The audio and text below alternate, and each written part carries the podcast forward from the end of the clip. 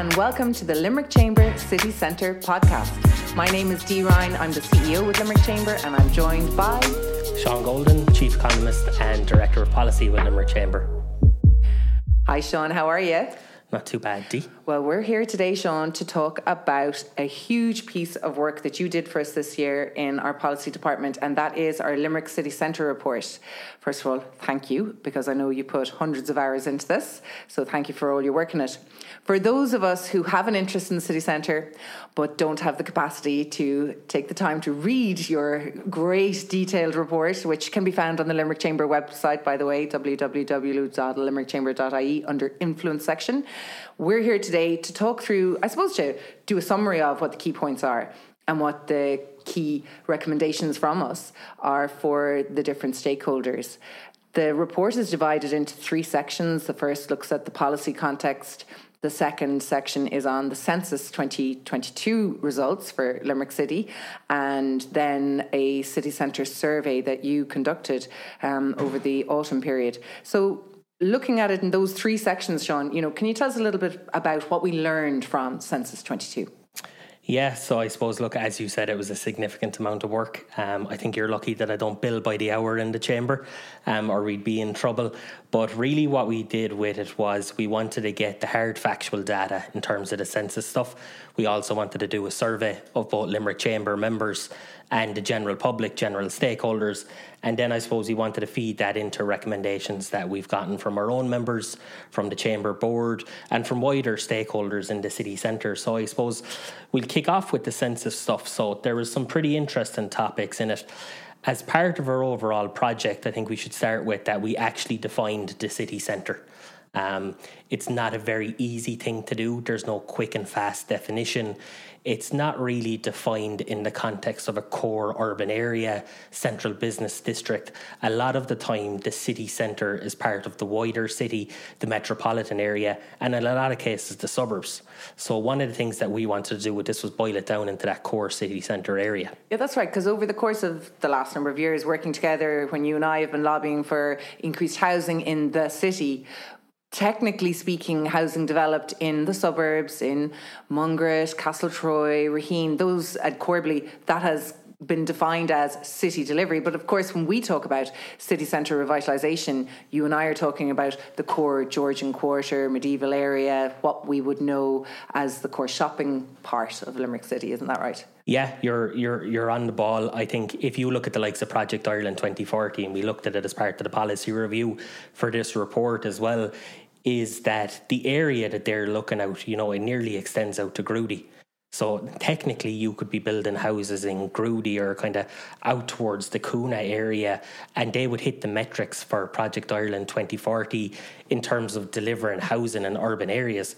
But obviously, when me and you and other chamber stakeholders and other city centre stakeholders talk about the city centre, normally we're talking about O'Connell Street and maybe a 10 or 15 minute walk each way. So that was something that was very important to do as part of this. We needed to know what area we were talking about. It, it it's not ambiguous. There's a map with red lines that shows yeah. what we're actually speaking about. Because you put it to people, didn't you? You yeah. put it in as part of the survey. You asked people, what, what do you think we're talking about when we talk about city centre? And what was the consensus? Yeah, the consensus really was it was the smallest area we, we provided to people. So I think, you know, we gave people four options option A, option B, and option C all had pictures accompanying them um, and an area outlined. And then we gave a final option which was tell us what your definition is if if the previous three didn't meet it. Um, and the one that won was kind of the smallest city centre area, really. Around the area of Arthur's Quay, you know, up Parnell Street, um, kind of cut off there just before St. Joseph Street. So it was a kind of really focused area. And from that, then we were able to go into the CSO and pull out census data. And that was to give us a real granular look of that area. And how granular does the census data go? Like it goes pretty granular. Um, I think the problem with it, it, you know, it's only produced every four years. We've been very unlucky over the last couple of years with COVID and the rest of it. We had to wait some some some time longer, you know, and we'll get to it later on. One of the key recommendations were, you know, if we are serious about urban development and we're serious about Project Ireland 2040. We cannot be waiting four or five years for this data to come out. We need to be looking at it on a yearly basis. Now, that's going to be very difficult, um, but we certainly need to be doing it for kind of the five cities in Ireland. Mm. You know, mm. um, it's it's of critical importance, mm. um, especially when we take into account our population growth, the need for housing, etc. Mm. Um, but the city, the census data, it goes granular. It goes down to household age, occupation. It tells us how people are heating their homes, what they have access to there. You know, if they're single, if they're a couple, if they're renting, how they um, how they're renting their house. Is it from an approved housing body or is it from a private landlord, etc., etc. So it's very broad. Um, but what you have to do is you have to drill down and kind of select the areas that you're talking about. Um, or that you want to look at and join them all up, which is a pretty long process. But we were able to laser in and focus on the area that the survey gave us and then match that up pretty much exactly with the CSO data. Okay, so talk me through it. What did we learn from Census 22 about what we're defining as the core city centre area? Yeah, so we, we, we learned a lot. Um, you know, some of it is pretty interesting, some of it wasn't surprising at all. I think if you look at the core city centre, we're looking at a population of about 7,700. Um, so that's actually about a 28% growth since the previous population in 2016. So we're doing all right in that area in terms of core city centre growth. I think if you were to drill that down into you know the demographics of what age people are there's some interesting findings there so what we've seen is there was a, a decrease in the number of kind of really young children under four years of age compared to what it was in 2016 and what the data pyramid kind of tells us is that the people that were in the city centre in 2016 have kind of just moved on in age and we haven't really replenished that too well. Now, a lot of this is supported by other data as well. It's kind of it's it's a bit of a middle-aged city. Um, if you were to split the city down by generational brackets, millennials make up about 50% of the population. Now, um, millennials now being in their 30s. Exactly. Yeah, so I was yeah. just going to say, you yeah. know, I'm a millennial. I would um, like to be referred I, to as middle age, but. No, you know. no, well, you know, in just, just in terms of those age brackets, like I'm a millennial, um, but I have to realise at the same time that I am now in my 30s and it's not 2009 anymore. So while it is still a relatively young city, it's actually getting the younger cohorts in that's that's critical as well to replace people as they get old because one of the things we found from the report as well is that when people are getting older and people are starting to have families is that they don't stay in the city centre. Okay. Now so when you said that the the percentage of people living in the city centre, oh, children like under fives, mm. has declined. It's not that they've aged also with the census uh, and have, are still in the city centre, they've actually moved out. Those families have moved out. In in some cases, yeah. Sometimes they would have aged out of that bracket, but if you look at the other data that we have in it, a lot of it points to people that want to raise families in the city centre they don't think there's houses big enough. Okay. They don't think there's enough green space. A number of times in the survey we got comments that there isn't room for dogs in apartments okay, or houses. so yeah, these yeah. are all things that people obviously deem very important in yeah. terms of their family makeup into the future. So you know a lot of the recommendations we looked at was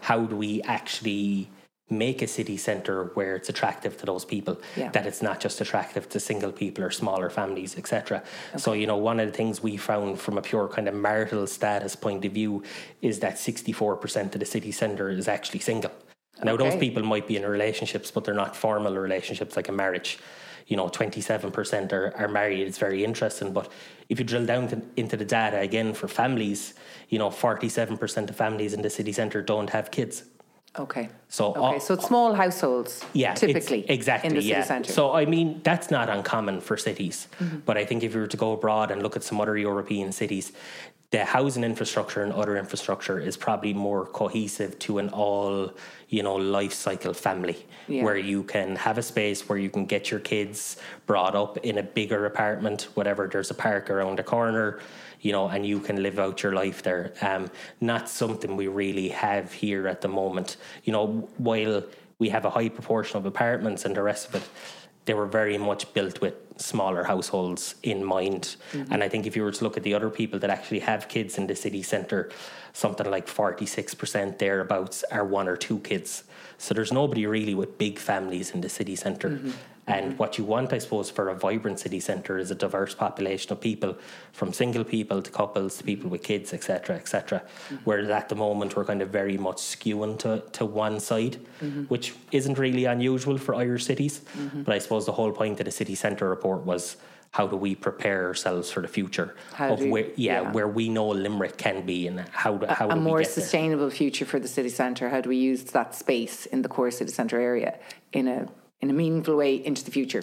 Yeah, exactly. And I think you know if you if you bring the whole thing back to we'll say retail, for example, Mm-hmm. and or even vibrancy of services and retail offering in the Mm-hmm. city centre, like Limerick Chamber firmly believes that best way to tackle that is get people living in the city centre do, yeah. and have those facilities in place where it's attractive to live in the city centre and you're not just renting in the city centre until you can get the money together to buy a house in.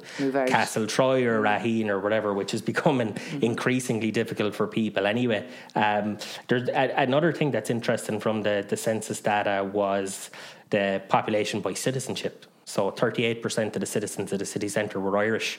Um, following that, 25% were non EU.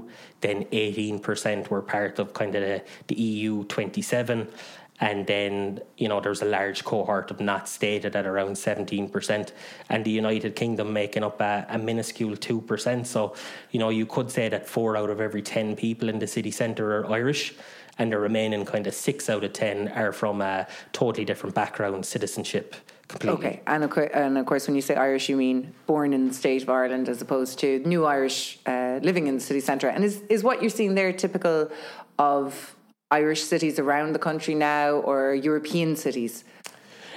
Yeah, in, in, in some way, I suppose it's done by citizenship. Um, so it means, you know, if someone has a passport, you know, and they're an Irish citizen, they'll be classed as this. Okay. Um, so it's not necessarily that you had to be born here and grow Okay, up here okay, or whatever. okay, okay, You know, you could be an engineer from wherever else and you come over and you've been here for a decade or two decades and you get your, your passport and now you're counted um, in, in these stats as Irish, Yeah. you know. Um, it seems pretty common for Irish cities that the city centre is more, I suppose, diverse than the rest of the kind of yeah, Yeah, wider yeah. urban area. Um, so it was interesting to look at, and I think that kind of follows on to a lot of benefits that the city centre could have as well.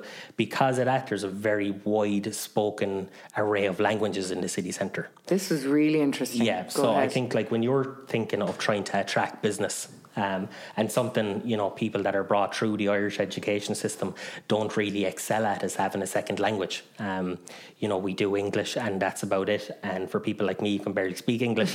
Uh, you know, so it might be trouble to to get a, a second language. But we actually have a workforce here that have a plethora of languages from around the globe. You know, there was a massive cohort of not stated, so that was about 75%. So, not stated means that on census night they decided to not fill in that section. So, it does leave data gaps. So, I suppose it's something to be mindful of when people are reading the report. Yeah. But I think, you know, Polish is 17%, French is 4%, and Spanish is 4%. Fantastic. So, if you're looking to bring international jobs to somewhere that requires English and another European language or another language completely, Mm-hmm. Then Limerick is a good place to be. And we've seen that with our inward jobs announcements in the, in in the past. You know, one of the things they come here for is the educated people. But if we properly take advantage of this language proficiency In the we- city centre. in the city centre, we can do even better. Now, look, that comes with, uh, I suppose, pros and cons. Unfortunately, about 15% of um, foreign language speakers don't speak English well or don't speak English at all. Okay. So 15% of is quite high. It goes up to about 100, 200, I think it is. Mm-hmm. So you'd probably need to get better in terms of improving that English proficiency to activate those people so they can, I suppose, you know, get involved in society, get get involved in work, etc., etc. You know, I suppose very worryingly from from my perspective is the amount of people that can actually speak Irish. Um, you know, in the census for the city centre, it was only about thirteen percent. So it's it's incredibly low. Um, and it's something that we went on to make a lot of recommendations around that we can kind of get to later. Um, but if you think from kind of a, a cultural importance, you know, it would be great to get those numbers up.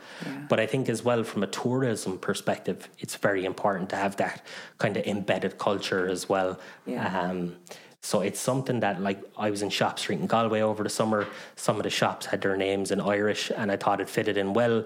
It fitted in with the aesthetic of the west of Ireland and the Gaeltacht areas. Mm-hmm. Um, and it's something you can imagine tourists would kind of like the novelty of if they see it. But I think it goes much more than that into kind of preserving what, what little we have in terms of language. Yeah, I mean, and I guess the language is as old as the pyramids, something to be cherished. And probably not surprising that the that the proficiency in Irish language is that low, given how many of the people living in the core city centre area are not originally from Ireland or wouldn't count themselves as Irish citizens. So and not necessarily reflective of the wider city and county, where, as we know, there's a huge number of Gaelscoileanna and uh, and secondary schools and and Irish language clubs. So yeah. it is definitely an area, it, it, and, we could, as you referred to in your recommendations, which we'll get to, yeah. play lean into. There, it, absolutely, we could lean into. But if you think in the kind of maybe not the core city centre area that we've defined it, but definitely in the proximity to the core city centre.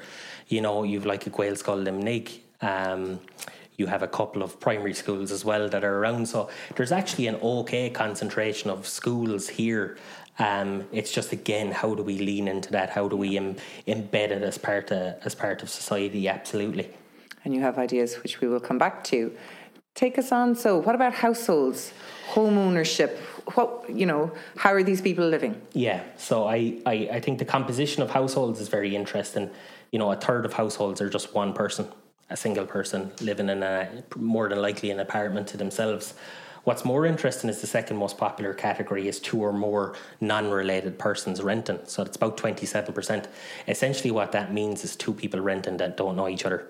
You know, a room goes up on daft and someone moves in, um, or it's friends of that are moving in together, etc. So it kind of points a lot to people that are renting. Um, not many people would buy a house with someone that they're not related to. It's a, okay. it's, a recipe for disaster. But I think that points a lot to um, how people come together to rent in the city centre. Okay. And when we come on to the rental statistics in a minute as well, um, it's up around the 67% of people rent from a private landlord in the city centre. So it's quite it's quite high. Um, something that, that people in, in Limerick might not realise is the city centre is actually quite dense. And we call for a lot of density in apartments and the rest of it. But in the area that we define, it's about 87% apartments, which, it, which is pretty good um, in terms of overall composition. You know, if you were to look at geodirectory data for apartments, Limerick actually does very well in terms of composition of apartments versus overall stock but that's more reflective of the bad Irish situation where we don't do apartments well. It's, and, you know, yeah, and and when you think about those apartments and uh, people living in those flats as they may be, is it the situation that a lot of that is is legacy? It's actually a result of our Georgian core and the Georgian history of the city, where people would have lived in a much more dense uh, way in the past. Yeah, some of some of it is. Um, you know, a lot of those Georgian apartments would be multi-dwelling units now where you know someone is on the first floor or someone different on the second floor etc now we still don't utilize that to the best of its ability for sure but i think there's also a number of kind of newer apartment developments as well in the in the city centre like Roches Street down around Bedford Road that area down towards the Dock Road etc so there is a lot around um, compared to like the overall stock. So it's it's something that's pretty interesting. Um, you know, I, I think another thing as well that's that's touted a lot of the times as a potential solution to the housing crisis is taking advantage of vacant properties. Mm. Now, when we looked at the census data, we found that only about 10% of homes in the city centre were vacant on census night. And Sean, I can hear people listening to this going, What are you talking about? Yeah. I'm walking past empty buildings every day. How could that only be 10%? Yeah, well, look, it's that's the official data um, you know, our anecdotal experience can always kind of shape a bias yeah. in us. When I saw the 10% myself, I was a bit shocked. Um, but the, the, way it works is someone has to be in there to fill in a form. And is it that, okay, and is it that perhaps some of what we're passing and in our minds clocking as vacant or derelict is actually commercial units that so won't fit into this category of residential? Exactly, yeah. So, I mean, we could be looking at an office space and we could think you know somebody should be living in there or is somebody living in there but it's not actually classed as a residential unit mm-hmm. at all mm-hmm. um, so that would be feeding into the statistics as well mm. um, but it does say it's not as high as we might think Now, there's multiple levers you can pull to make the city centre more vibrant, more occupied, etc. But maybe on the residential side, it's just not as bad as we might think. I think, you know, we've done research in the chamber in the past where we looked at vacant dwellings and tried to decipher why they're vacant. And the vast majority of time, they're vacant either because people are refurbishing them, um, which sometimes can be true and not true people have them up for rent or up for sale, or sometimes there's a lot of people that would be in nursing homes or hospitals. So when you're looking at vacancy as a potential solution, we also have to see why it's vacant. It wouldn't necessarily be appropriate because a home is vacant because someone's in the hospital or nursing home that we're suddenly trying to get another family in there. So I think that's what we have to be mindful yeah. of, as well as the whole commercial point of view as yeah. well. That you so so in terms of what the CSO measure in in the in the census. Um, we're not doing badly in terms of residential occupancy in Limerick City Centre. Um, and so perhaps we, you know, maybe, is there information available on the commercial, the vacancy or occupation? Well, the, that's done through GeoDirectory yeah. kind of once a quarter. Yeah. Um, that is much worse. Yeah. Um, I think, you know, the, yeah. the, the, last time I looked at it, it would have been around the 20% mark for, for the city centre here if you kind of go into wider areas of the Midwest, like Shannon, you know, it's up over the 25%. Kilrush isn't great. Newcastle West isn't great, things like that. So there's a lot of kind of work that needs to be done in there in terms of okay. can we get those spaces turned into yeah. residential and it's something that we would have lobbied for yeah. throughout all our research as well but yeah there's definitely and there are schemes the government have schemes to, yeah, to help people convert those in terms of planning permission it's not as difficult a process to apply for conversion of those units into uh, residential occupation. Yeah, I look. I, I think the way the planning system is at the moment, I wouldn't be making any promises, but I definitely think that there is schemes out there for yeah. we'll say vacant and derelict homes. Now they have been getting a lot of um, radio time in the media over the last couple of weeks in terms of their implementation. So I would imagine there'll have to be some tweaks and changes made to that. And I think it's even more important for us in in the city centre here because about 19% of our housing stock was built pre 1919. Okay, so what are the implications of that? So, the implications of that really is that it's expensive to renovate, they have gotten more expensive to buy. Um, there's the spillover implications from that is you might buy a Georgian property for 250,000 um, financed through a mortgage. You also might want to, you know, get a mortgage top up or a loan or whatever that would cost you three hundred thousand. So now you're left with, you know, five hundred and fifty thousand that you've put into this, and the bank might turn around and say, "Well, we don't value it at five fifty. We only value it at four hundred, mm-hmm. which means that you know, for a lot of the time, it's a labour of love um, that people want to do. They want to get living into these spaces because it's an awful shame in terms of architectural heritage mm-hmm. if we were to lose these buildings. Because you know anybody that's on the housing market viewing at the moment will tell you that if you go and view a place, the longer it's vacant, the more in bad shape it is, the more mm, it costs to yeah. do, which is which is very very difficult. Yeah. Um, so what it says to us is things like living cities needs needs tweaking it yeah. needs to focus on kind of owner occupiers or at least turning these spaces into cost rental. Yeah. where people can live in the city centre, um, work in the city centre and have an affordable level of, of rent. Because that's the challenge, isn't it? I mean, for people who might like to move into the city centre and who would take on, who would have, who would have the ability and the energy to take on a big project like renovation, it's the unknown factor it's the cost yeah. and the difficulty in getting financing around it so we what we see in in the last couple of years is you either have to have deep pockets and be able to afford to fund that yourself or we're seeing some activation of units by um, agencies and organs of the state to bring back into use, which is also very welcome. Um, but we're not seeing the middle, the average person getting a chance at that home ownership or occupancy in the city centre, are we? No, no, it's it's very difficult now. Over the last year two, private developers have been getting involved in it more.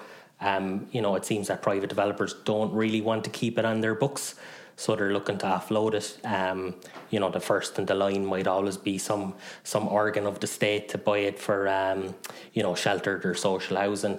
I think when it comes to to kind of working people that you mentioned is there's a huge knowledge gap you know, in terms of like, can I do this? What contractors do I get in? What grants are out there? But there's also the financial gap as well. So unless you have a, a large pot of money, which many people don't, it might be very difficult to do this because the access to finance is quite hard. So we would have lobbied on that in the past in terms of making it a bit easier. Could you do a shared equity type scheme for these older homes to renovate them for people to live in them? You know, can we do it where a developer does it for cost rental, for affordable rental? Um, and can the HBFI, Home Building Finance Ireland, take a closer look at this in terms of intervening and getting these houses back on the market because as I said it's 19% of the overall stock like, Yeah. it's a significant amount And some might say the more attractive of the stock, like the, the really lovely looking buildings around yeah, town. yeah, absolutely. I mean, the exteriors are, are, are fantastic, difficult to maintain. We know that from our own building on, on 96 O'Connell Street. Um, it's but it's very important to the fabric of the city centre. But when you think like unique selling points that Limerick might have, like the Georgian core and even the other houses that might not necessarily be Georgian, is is a unique selling point that we have. Um, and if you walk around and look at the buildings recently that have had their bricks repointed, etc., Gorgeous. they look absolutely fantastic. Yeah, Um, amazing. and if you were to have a lovely cohort of those in the city Yeah. centre, that's really attractive. Oh yeah, gorgeous, absolutely gorgeous. So in terms of um, of tenancy and tenure in the city centre, what did we learn about those people living in the city centre? Yeah, so um, I said previously that the the figure rented from the private rental accommodation was about sixty seven percent. Sixty-seven. It's okay. it's actually about fifty nine percent. okay. Yeah, so um, I was kind of combining that with the local authority AHB rental as well. So Okay. um, just uh, just probably to go back on that. The, the real interesting one and the very very worrying one is that only seven percent of the people in the city centre own their own homes.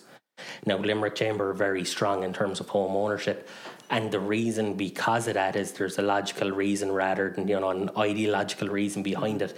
Is that if you look at the data for pensions and what people have available to them now, it's not great. Even the people that have pensions, a lot of those don't feel it'll um, facilitate those into retirement. So if we're operating a housing model where people are renting now, never own their own homes, they'll be relying on the state into retirement. Now, the- Fund their renting, to, fund their accommodation fu- into their into their old age. Yeah, yeah, to, to fund it into their old age, or worse, they could be relying on the private market, which will be Yeah. impossible. Yeah. So if we don't sort that now, where again you have this millenni- millennial generation that are Mm-hmm. struggling to buy homes, when they retire, they're going to be relying on the state. You could have a wave of, you know, retiree homelessness if we actually don't get a, a good grapple on it now. Yeah, and this is something we've spoken about often, often that they like with the demographic bulge that's coming through the system and the housing shortages that we've seen over the last decade, the low supply. We are, and and the increased amount of people forced to rent because they don't have alternatives. Um, we are facing a, a potential worrying increase in old age homelessness, and that's something we absolutely have to try and avoid at all costs. Um, so that number of only seven percent of the people living in the city centre owning their own home is concerning. It is. It is, and uh, it's it's it's something that has to be mindful of. The problem is in Ireland, like that's you know maybe 25, 30 years out, and you know we tend to plan in kind of five year uh, general election blocks, which makes it quite difficult to forward plan. And I think we're struggling to get a hold of housing and the existing need as it is. Okay, before we move on to the survey results and our recommendations, talk to me a little bit about how these people get around, how they, where they work, and what we know about their their commuting habits. Yeah, so I suppose in, in, in terms of working, the, the CSO data outlined an unemployment rate of about 10% in the city centre, which is quite high. Now, they don't calculate unemployment the, the same way as we're used to it. They kind of give a broad scope of where people are in terms of, you know, are they looking after the home, you know, are they looking after a sick relative, etc., etc. So, overall, about 60% of people were working at the time.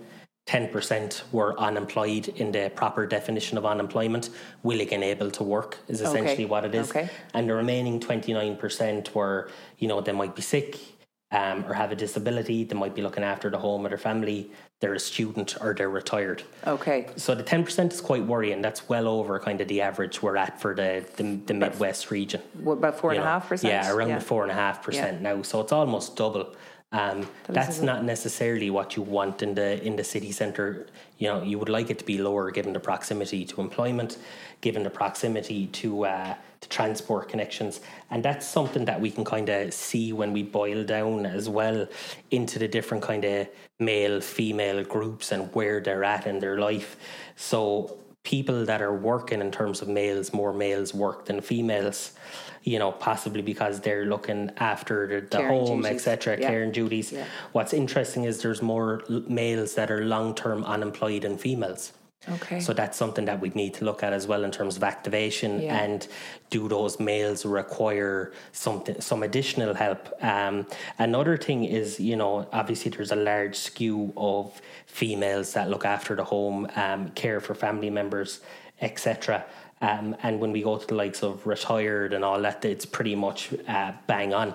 Um, so there's some areas where there's a skew kind of towards one sex or the other. Um, and I think as well, if you were to look at the educational kind of background of the city centre, is that, you know, kind of around the 2 3% mark have no formal education at all in the city centre you know, um, which is a bit worrying. But I suppose, you know, given the demographics, there is still older people that live in the city center mm-hmm. It might not have been as important, um, you know, in my or as accessible. Yeah, or as accessible, yeah. you know, in my my parents or even my grandparents' yeah. Yeah. time, you know, um, and then it's kind of relatively evenly split. So if we look at kind of the percentage of the population that has a primary or secondary um, education at the highest, it's twenty two percent in terms of our vocational cert or apprenticeship, it's about 14%. Bachelor's degree is 17%. Okay. And kind Very of a postgrad master's is around a 10%. So, you know, as expected, the higher the education, the lower the share. But still, the most uh, popular, the most kind of common. you know frequent or common share is those people that only have primary and secondary education. School leavers. Yeah, school leavers. Yeah, um, yeah. So, you know, they, they would have finished either their junior cert or inter cert or whatever it was the time and leaving cert and then went to, then went to work. to work. Yeah. Um, so that's the most popular cohort in the city centre. And, you know, if that's working, then great. I mean, you know, one of the things that we've seen over the last decade really is that not everyone has to have that formal education. You know, we have one of the highest educated pop- populations in Europe and a lot of the time it results in us kind of being overeducated or skills mismatched with the job that we want. So I think mm-hmm. that's why we've seen a good rise in the number of apprenticeships, short courses, etc. You know, and that's something that Limerick Chamber Skillnet would look out for as well on behalf of our uh, our, our our members. You know, if you kind of look at the employment in the city centre in terms of industry, so where they're working, most people are working in professional services. So that's kind of advisory, accountancy, finance, etc. Um, the second most popular one is commerce and trade. So a lot of that would be around around retail. Um, and then manufacturing industries, transport are both around eight percent. Only two percent are in construction. Um, okay. So quite low, mm. and you would imagine that giving the need we have in houses at the moment. But then again, those people could be living out in the suburbs, they could be yeah, living yeah. rural, etc. Given the, the, good transport links from the city centre, you know, surprising yeah. that it's that low. Yeah, yeah. But go um, on, I did actually start asking you there about, about commuting habits. So now you and necessarily you obviously told me where and what people were doing. Yeah. So from there. So I suppose the, the, the commuting habits is is pretty interesting. Um, so the people that are living in the city centre are more likely to walk. Um, which which is good because it makes sense that if you're living in the city centre, you can walk to work. That's why when Limerick Chamber is talking about building housing and sustainability and this and that, is that if you build houses in the right location, then you really don't need to worry about transport yeah because people can just walk to work yeah you know yeah. a lot of people like when I lived in Dublin I was able to walk to work mm. I didn't need to get to Luas I didn't need to get mm-hmm. the bus it was fantastic and it was much cheaper for me mm-hmm. that's what we'd like to move to in the city center mm-hmm. where you have that housing option and then you can walk down the road to work as well you know car driving is the second most popular um, and we see that reflected in the number of cars owned in the city centre as well. That was an unusual figure, I thought. It it, it was it was very high. Um, I think it's much higher than what people were expecting. So if we kind of segue onto that, about forty three percent of people living in the city centre, you know, households have a car. So that's the core city centre So it's quite a lot.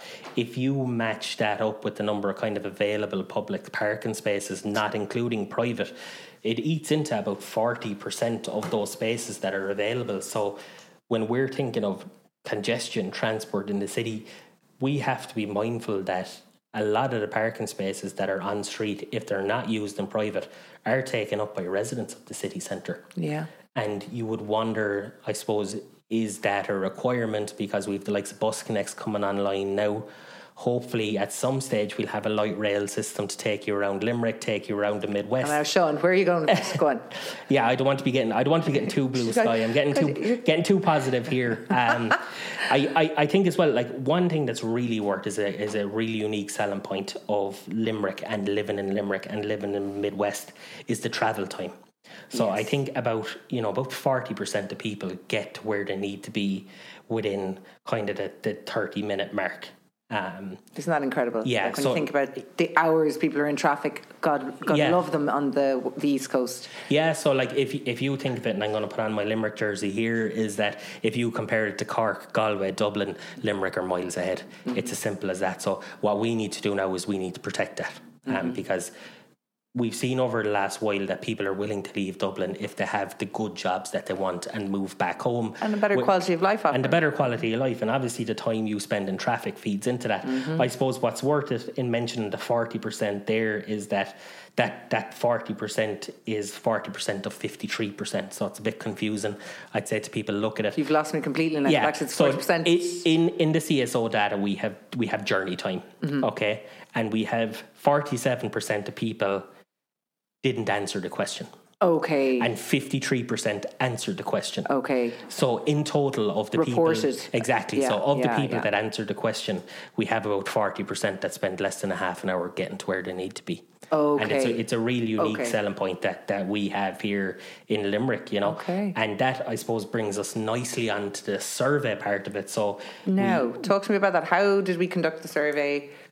How many respondents do we know uh, that we got? Um, and and tell me what the, the key findings were in it. Yeah, so the survey was open to absolutely everyone as long as they had kind of some stakeholder position in the city centre, be it at a charity, be it a resident, be it a kid going to school, be it someone living in Dublin that loves to come back home on the weekend and walk through the milk market. So it wasn't geared towards just chamber members or whatever else because we know what's good for stakeholders is actually good for our members as well because they'll come in, spend more time, spend more money, mm-hmm. um, and hopefully uh, elongate their membership with the chamber as well. But I, I think, you know, it was interesting in the sense that we got over about 500 respondents. Um, which was pretty decent in terms of a sample and margin of error that we were looking for in this. In October 23. Yeah, yeah, around that time, yeah, yeah, yeah. around around kind of um, Q3, Q4 in, yeah. in the middle there. But what was interesting as well is the mix of people that responded.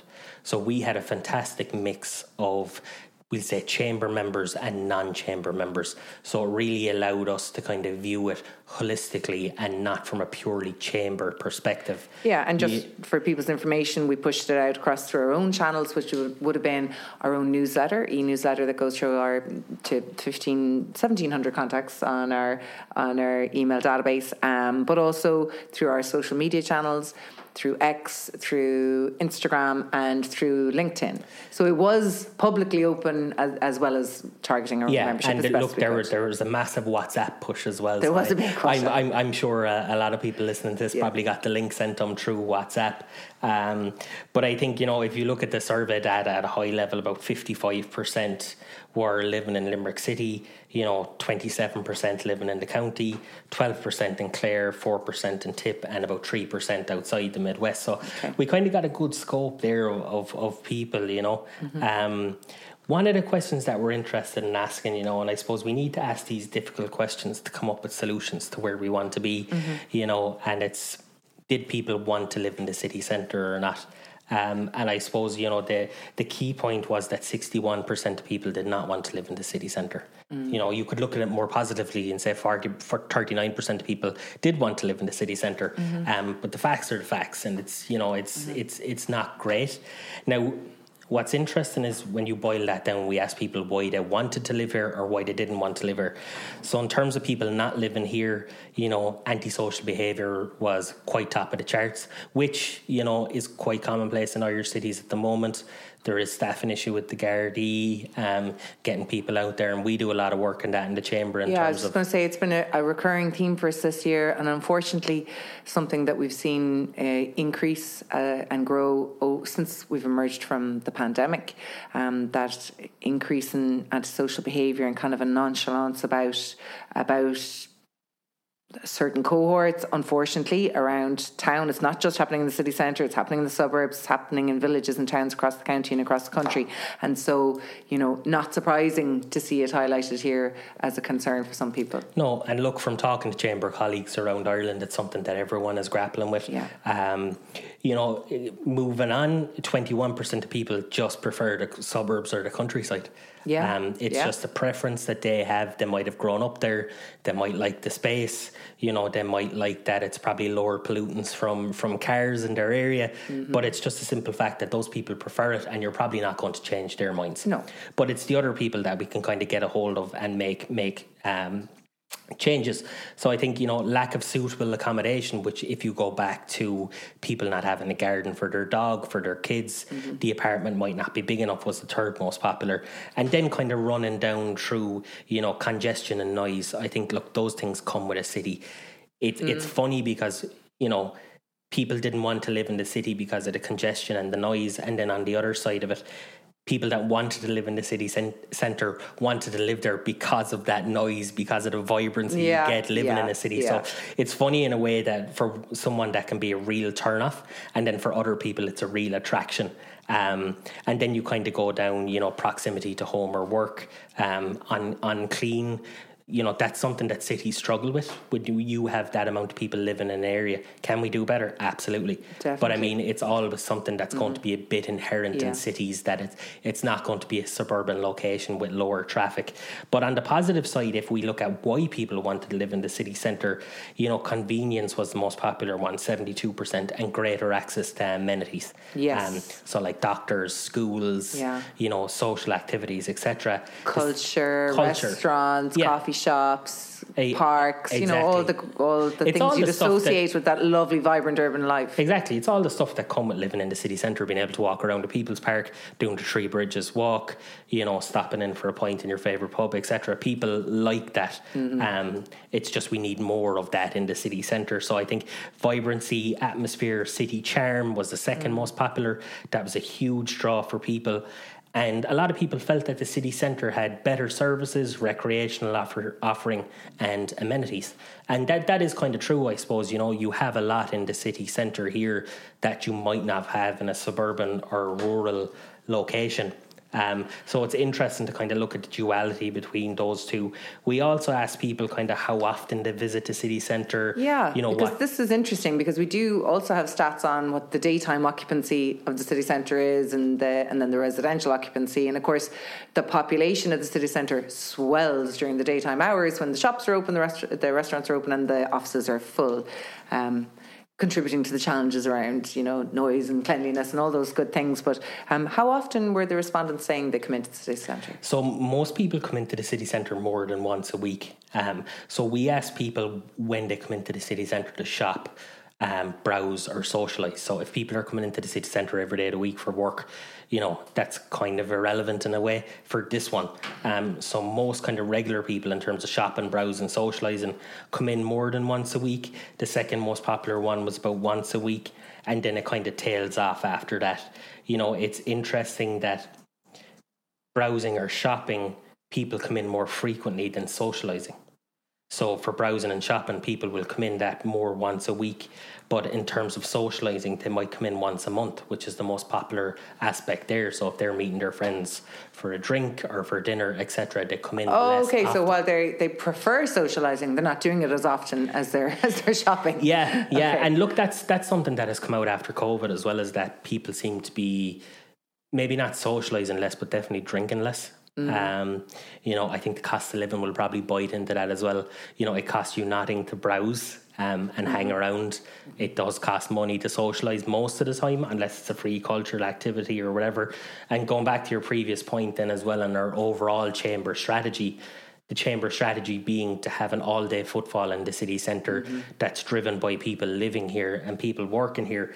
Um, you know, most people visit the city center between nine in the morning and five in the afternoon, and after that, it just completely drops off a cliff. Mm-hmm. And a lot of that then, as well, is driven by school traffic for the schools here. They finish, you know, at 3 mm-hmm. o'clock or whatever, mm-hmm. and they go getting the bus home. So it's it's it's a bit of an issue. I think if you look at how long people spend in the city center, it's between one and two hours.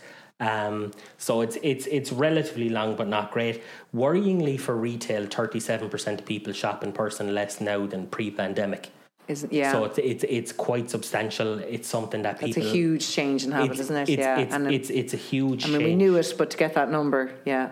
And look, that's reflected as well in like where people like to shop. So online was the most the third most popular option. Second most popular option was Limerick City Centre, and the first option was the Crescent Shopping Centre. And this, you know, we carried out a number of consumer sentiment surveys throughout the year. Crescent Shopping Centre has always won. If you kind of group them all together and say what brings people into a certain shopping location, the biggest one is convenience and proximity to where they're living or proximity to where they're working.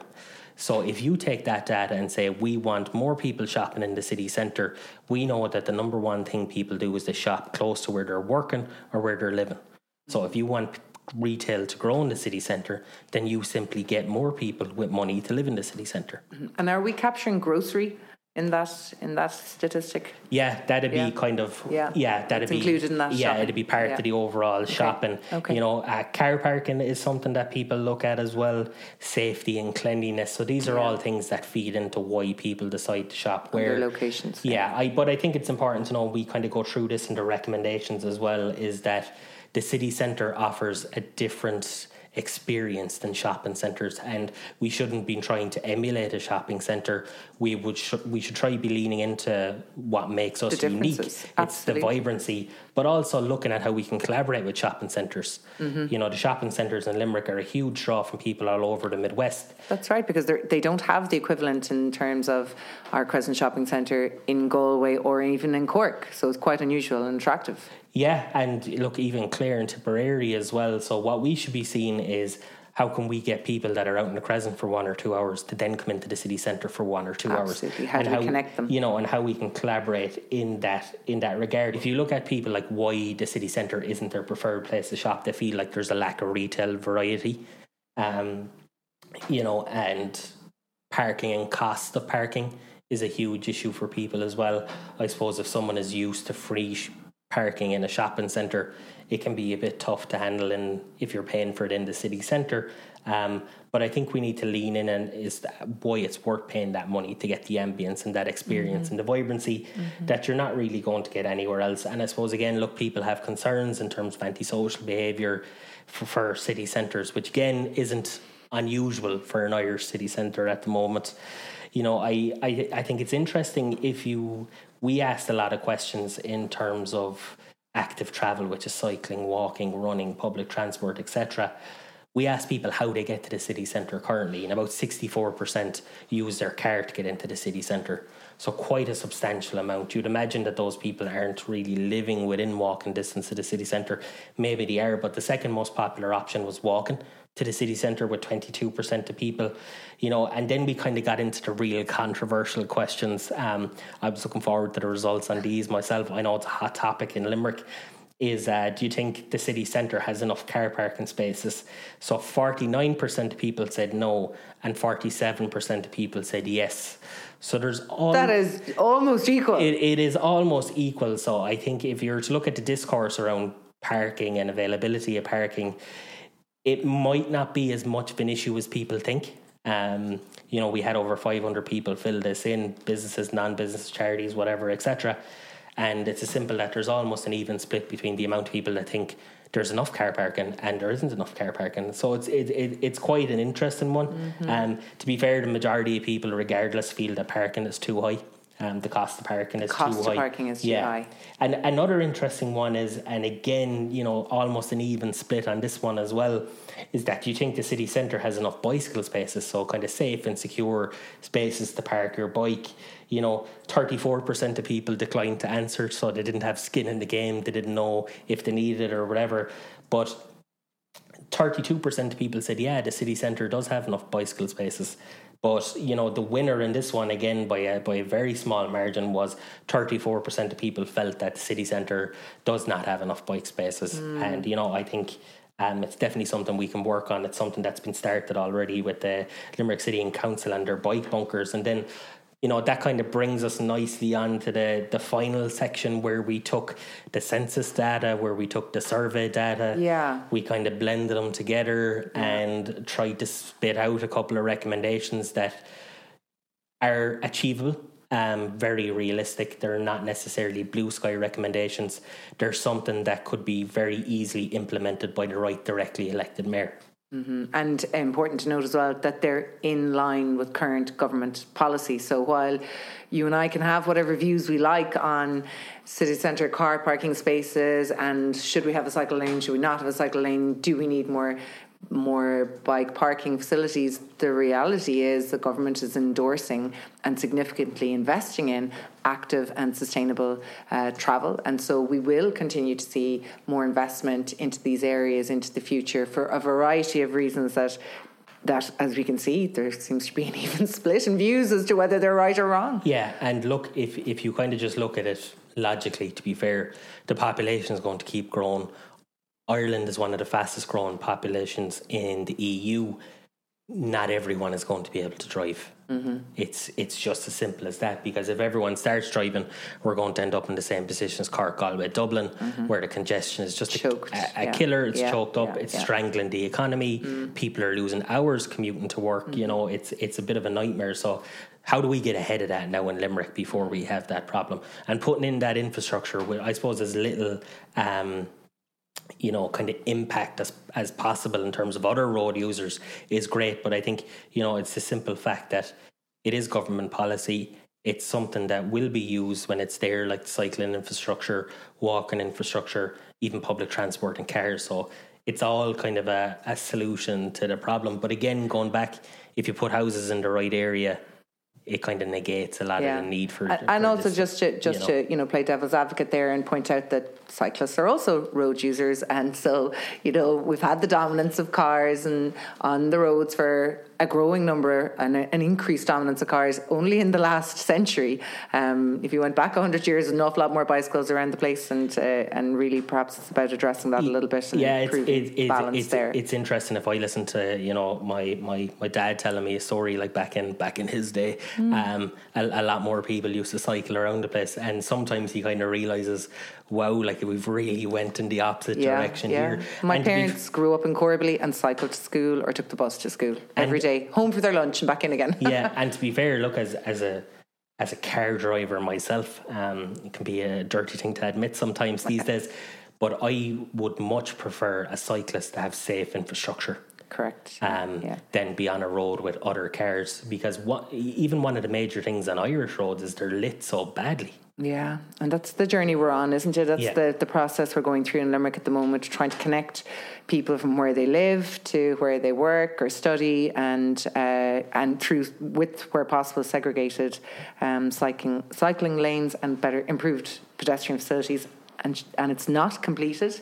So we won't be able to gauge the success of it until we complete it and we drive. Uh, we put a big campaign around putting people, getting people interested in using that.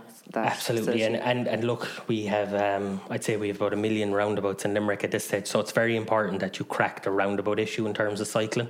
It it, it can be a bit hard, you know, where you have a cycle lane that's running into a roundabout and then kind of everyone is ending up on the one spot. Yeah. So you know, it's it's where we made a number of recommendations in the past in Limerick Chamber in our submissions that we kind of look at that European model for roundabouts and how we tackle that issue and make it safe for pedestrian yeah. cyclists and um, you know motorized vehicles.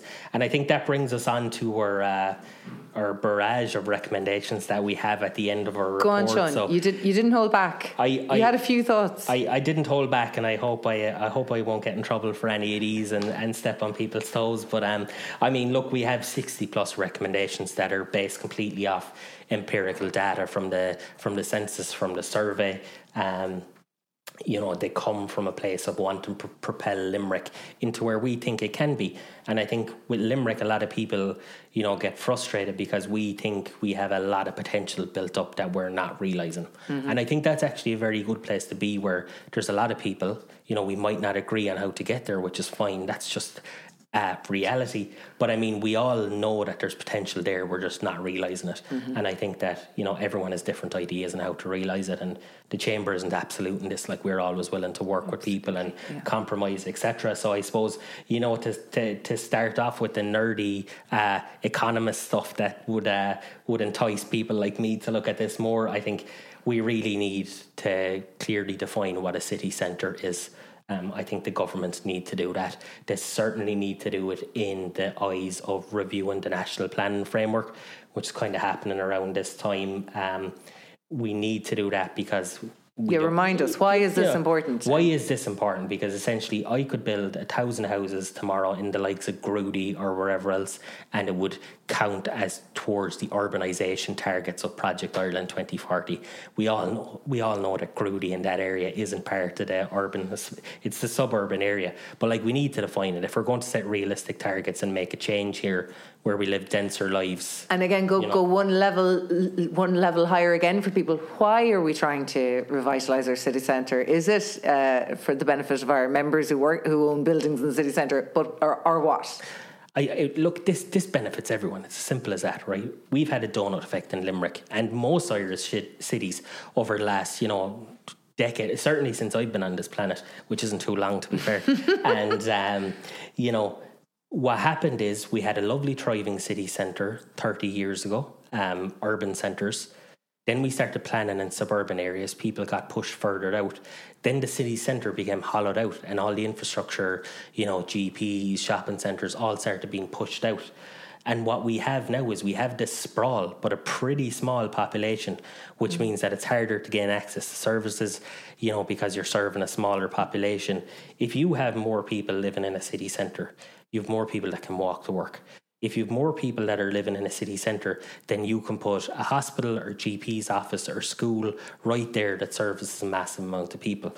Um, I suppose, you know, given where we're going in terms of the climate as well, it, it means people don't have to have a car. Yeah. Now, they can choose to have a car for Yeah. sure, but I mean, they don't have to have one. It's It- not a requirement. Yeah. So it's good planning to live in city centres. That's why when you go to like Edinburgh, Paris, Amsterdam, they have lovely built up city centres where people actually really, really want to live. Yeah, and albeit much higher populations than ours, but if we want to uh, to to grow our population in a thoughtful way, it's about that maximising our existing potential, uh, utilising the money that's already been invested, the planning that's already been done by our forefathers into good streets, good parks, um, and and using what's already in place in terms of public infrastructure um, to the best capacity instead of ever increasing sprawl, uh, requiring more schools on the burbs, more roads in the burbs, more, you know, etc., uh, et cetera, et cetera. So it's about that core density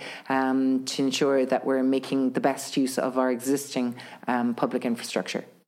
Yeah, e- e- exactly. And that's it. It's about getting us where we think we should be. Um, you know, and it's not necessarily saying Limerick should be a counterbalance to Dublin or whatever. I think Limerick should be its whole own thing, to be honest, which I don't think it should be a Dublin light. Dublin has too many issues. We have a lot to learn from Dublin that we don't have to go through here as our population grows. But to kind of kick these off, I won't run through them all. Um, I'd advise no. people just kind of have a read of it if they're interested. in give us your we- favourite ones. You know, my my fa- my favorite If ones had to pick if I, if, if I had to pick, you know, they're they're all my children, and uh, it would be very difficult. But I think you know, city centre focus surveys are critical to to understand where the sentiment is. That's something that we're doing in the chamber. So that's really kind of a recommendation for ourselves that we need to keep this going. And I suppose it's important to highlight as well as part of this recommendations, as part of this report. the essence of this report is that we all need to take responsibility. Every city centre stakeholder needs to take responsibility to improve the area. It doesn't necessarily lie on the shoulders of one organization. Now they might have more power or they might have more of a remit, okay. but you know when it comes to the likes of maintaining buildings, etc. Yeah, it's so, it's something we can all so be building owners, uh, people renting offices, people living in apartments, um, retailers, uh, the local authority, all stakeholders in the city centre. Yeah, and then there's us as well. Absolutely. Um, you know, and we have to keep doing what, what, what we're doing to bring this evidence base forward mm-hmm. um, and keep propelling Limerick in terms of research and kind of lobbying for Limerick with uh, TDs and ministers, etc. You know, um, I think it's it's it's critical, you know, going back to the original one, that we set up some sort of portal, and by we, I suppose I mean Ireland, uh, you know, be it the Department of Housing and the CSO, that we have a portal for city data. Um, and that's the point of, mm-hmm. you know, the CSO comes out every four or five years, etc., that we're able to tap into this on a, probably a yearly basis. And okay. we can tell how many people are living here, what's their incomes, you know, is it a diverse range of incomes, what their jobs are, etc., etc. We don't do that at the moment. It's really yeah. poor. And if you're implementing a policy where you want to see, for example, I want to boost English proficiency in the city centre, you know, to be able to just tap into an online data portal and see where we're at kind of currently mm-hmm. is great rather than carrying out bespoke pieces of data analysis each time if we can keep this up and running on a regular basis and it would only be every year as well you couldn't really do it much more often than that we can assess policy interventions. Mm. You know, which is very hard to do without the right data. So mm-hmm. we're kind of shooting in the in the dark. You okay, know, enough of the nerdy stuff. Go on. I, I, enough of the nerdy stuff. Um, so I'm trying to find stuff that, that isn't nerdy here. The, you know, because it's all empirical. But I, I think another another interesting one is in terms of Gardaí resources in the city centre. There's I think it's about 19 Gardaí are in Mulgrave Street Court um, court service that could be put back onto the beat here. Some of which are seeking clarity at the moment exa- from the Minister for Justice as to how many of them could be released back to the Henry Street Division. Yeah, exactly. So, yeah. you know, when you have people that are worried about antisocial behaviour or even Garda visibility, that would go a long way if we could get some of those people out. When you think about the limited number that are coming out every year from Templemore, exactly. you know, to get a, a cohort released from. Yeah and uh, I mean, look, this, this, is a Department of Justice issue. It's not a local Gardaí issue. Like we're very supportive of the Gardaí here, but look, it goes back to you know management of funding and allocation of funding, etc. And I think what's important as part of that as well is that you know, a lot of resources for the Gardaí is met off reporting. So what we would say to people, and you know, we'll be running a campaign in relation to this, is that if you see something, do report it because yeah, it's, critical. yeah, continual message that yeah, we have for because people, it feeds into the CSO yeah. data, and that CSO data then feeds into human resource planning for exactly. does Limerick get enough guards. So what we would like to see in the future is the Department of Justice move to a type of workforce planning where they do it off population. Yeah. And they don't necessarily do it off reported they, incidents. They just don't have the capacity to do that at the moment. But uh, so at the moment, it's whoever's shouting the loudest and wherever there's the most reported issues is what's getting the attention or has the strongest uh, evidence for lobbying for more resources, and we need to be able to support that by reporting crimes. Yeah, and I look. I think the other one is the Living Cities initiative. We've mentioned it already. We do a lot of lobbying on that. Okay, for uh, those who don't know what the Living Cities initiative is, yeah, the Living Cities initiative is essentially a scheme whereby people can get a tax break to develop old uh, properties that are built before a certain time. At the moment, it's just very difficult to do. It's very difficult to access the appropriate level of funding. There's a couple of barriers in it, and it's kind of more focused towards people that might already have the money to undertake it anyway. You know, I think just in terms of like a lot of our stuff focus on aesthetics and vibrancy, vibrancy of the city centre, we'd like to see, you know, a painting grant scheme similar to that of Cork City, you know, a project to remove or hide, you know, the wires that go across streets, um, the catenary wires, the wires that run up old Georgian buildings. They're very unsightly. You know, I was sitting in a coffee shop one day, I looked across and I saw this lovely building, absolutely riddled in wires. And I was thinking, do they even have to be there in the first place? You know, I think another one is a signage improvement grant. Again, they do this great in Cork City Council. There's a regulations around signage, what can be done. Mm-hmm. Um, it's something you could roll into our kind of Irish language focus as well, mm-hmm. whereby people can get a grant to reinvigorate their, their shop front. And this rolls on then into the shop improvement scheme, which is a similar thing. So if you look at Dún Laoghaire Leary, Rathdown County Council, they've had some amazing results recently with renovating shop fronts. They're absolutely beautiful, but there's a lot of places and a lot of local authorities that do this. We just don't do it in Limerick at the moment. And essentially, it means that uh, a building owner, shop owner, will get a grant to do up the front of their shop and it's much nicer than kind of what we have yeah. at the moment, which is really haphazard and a bit of an a bit of an ugly approach to yeah. to city centre. So it's it it's not great. You know, I think we need to um, provide policy that supports the delivery of larger homes in the city centre so people can raise families here and have comfortable facilities. I think that's kind of critical when you look at the demographics that are in the report. You know, affordable housing is, is critical to us. Critical, you know, the likes of the repair and leasing scheme or buy and renew scheme, if they could be expanded. Um, you know, uh, commercial vacant commercial properties. I think there has to be a lot of responsibility there for the building owners that have those properties. Yeah. You know, in terms of maintaining the front of them. You know, if they are vacant, maybe not making it look like a like a bunker and actually doing something with the front windows and maintaining the front of it. And also you know. to examine ways that they can bring them back into productive use. Back into productive yeah. use yeah. as well. Like meanwhile use is something that we speak a lot about whereby there can be a break in commercial rates mm-hmm. if you know an art gallery pop up or some other type of pop up is using it in the meantime. You know, um, I think if you know introduce policy that ensures city centre residential development has an element of affordable um, purchase and cost rental. You know. Uh, Okay, Seán, and and if people would like to go through, as you said, how many sixty seven. 60, I, th- I think it's 63. 63 um, yeah. recommendations that are specified who they're, who they're geared at and what the detail is. Um, they can do that by going to download the report from our website under the influence section and have a look at it there. And just to be clear, I know you mentioned a couple of schemes there that are happening run by other local authorities. We didn't find any one local authority that's doing this perfectly no. in, in the whole country. What we've done is we've tried to learn from best practices and examples around the country and and, pull them into this report to give us food for thought um, when we're um, discussing these matters with our elected representatives at the local authority and at uh, Dáil um, and, uh, and the Seanad.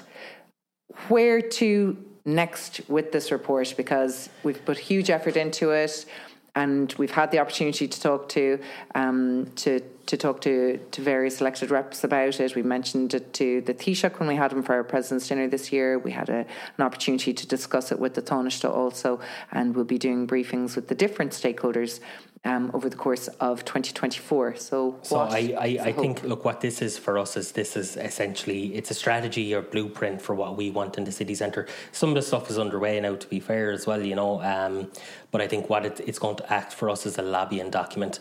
The local elections are next year. The directly elected mayor election is next year. And when we're meeting politicians and potential candidates, we're going to be showing them this in, in conjunction with all the other work that we do for the whole county and the whole Midwest and saying, is this is what we want to see? You know, yeah, is is yeah. this something that, that you're going to be in a position to deliver? This is how we want to see the city centre develop. And we're going to use that for those elections, but also people that are, are again stakeholders in the city centre. Okay. Okay, folks, and we're going to leave it there. As I said, you can access the full report on our website, limerickchamber.ie, under the influence section. And we'd love to hear your thoughts on the results and the recommendations and engage with you further on it. My thanks to my colleague Seán Golden, our chief economist, for his time today and his work in putting together this, uh, this great report that we're very proud of. And my thanks to our chamber board, our president, Miriam O'Connor, and to the chair of our policy committee, past president Donncha Hurley, for his time and guidance and support, um, and the support of all the policy committee in in the output um, from the chamber policy team this year. Seán, all that's left for me to say is happy Christmas to you. Merry Christmas, Dee. And um, looking forward to driving forward with this with you in 2024. Likewise.